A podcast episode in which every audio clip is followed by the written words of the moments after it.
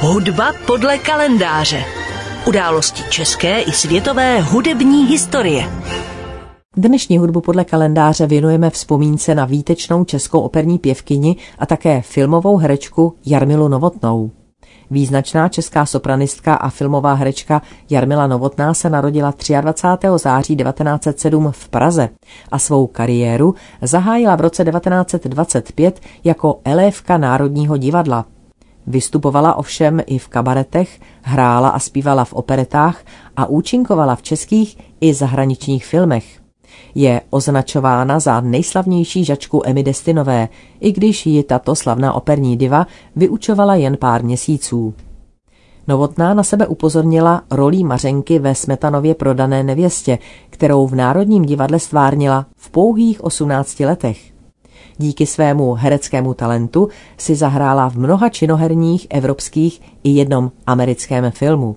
V českých snímcích se objevila ovšem jen dvakrát – v němém snímku Vyznavači slunce a ve zvukovém melodramatu Skřivánčí píseň, kde předvedla i svůj pěvecký talent. V roce 1927 odjela Jarmila Novotná studovat do Itálie. Od té doby se také datuje její přátelství s rodinou Tomáše Garika Masaryka, který mladou pěvkyni podporoval a byl to právě on, kdo jí zprostředkoval studia v Miláně. V dalším roce Novotná debitovala v Itálii ve Verdiho Rigoletovi a přijala následně angažmá v Berlíně. 16. července roku 1931 se provdala za šlechtice Jiřího Daubka a od té chvíle se jejím novým českým domovem stal zámek v Litni u Berouna. Po nástupu fašismu v Německu pokračovala Novotná ve své práci ve Vídni a krátce i v Praze. V březnu 1939 s manželem a dvěma dětmi odjela do New Yorku, kde se stala solistkou metropolitní opery, v níž zpívala až do roku 1956. Během války pořádala řadu vystoupení pro raněné vojáky, české krajany i ve prospěch válečných fondů. Po ustavení exilové vlády v Londýně se přihlásila k podpoře úsilí Čechů o osvobození vlasti a její lidické písně s klavírním doprovodem Jana Masaryka, které natočila ve dnech Heidrichiády v roce 1942, se staly skutečnou legendou. V poválečném období se na krátký čas Novotná vrátila do Čech, vystoupila v prodané nevěstě a měla samostatný koncert v obecním domě. S operní činností a americkým publikem se Jarmila Novotná rozloučila rolí Kerubína v Mozartově Figarově svatbě v červenci roku 1956 a poté se vrátila s manželem do Vídně, kde žili až do jeho smrti v roce 1981. Po manželově smrti žila Novotná u dcery v New Yorku. Československé úřady jí nepovolili ani účast na matčině pohřbu a vlast směla znovu navštívit až v roce 1972. Svým dětem poprvé ukázala Prahu až v roce 1976.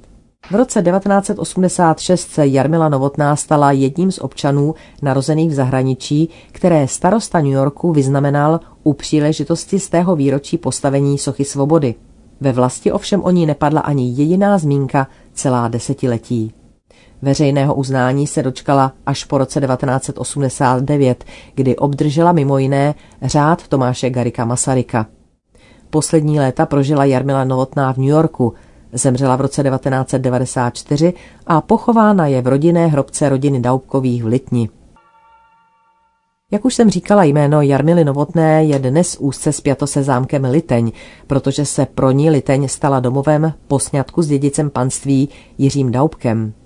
V současnosti tu Jarmilu Novotnou soustavně připomíná nezisková organizace Zámek Liteň, která si dala za cíl obnovit a pozvednout jméno a hudební a morální odkaz této světoznámé operní pěvkyně.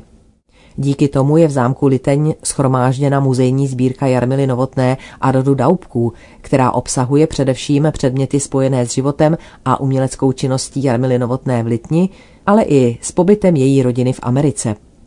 Její pobyt tu připomíná i místní muzeum Svatopluka Čecha a Jarmily Novotné, které se nachází v prostorách památné fary u kostela svatého Petra a Pavla. Muzeum je součástí naučné stezky Liteň, která rovněž připomíná některá další místa se slavnou pěvkyní zde spojená, například hrobku rodiny Daubkovi. Od roku 2012 je pak v Zámeckém parku pravidelně pořádán multižánrový festival Jarmily Novotné, jehož součástí jsou pravidelně i interpretační pěvecké kurzy vedené současnými předními pěvci.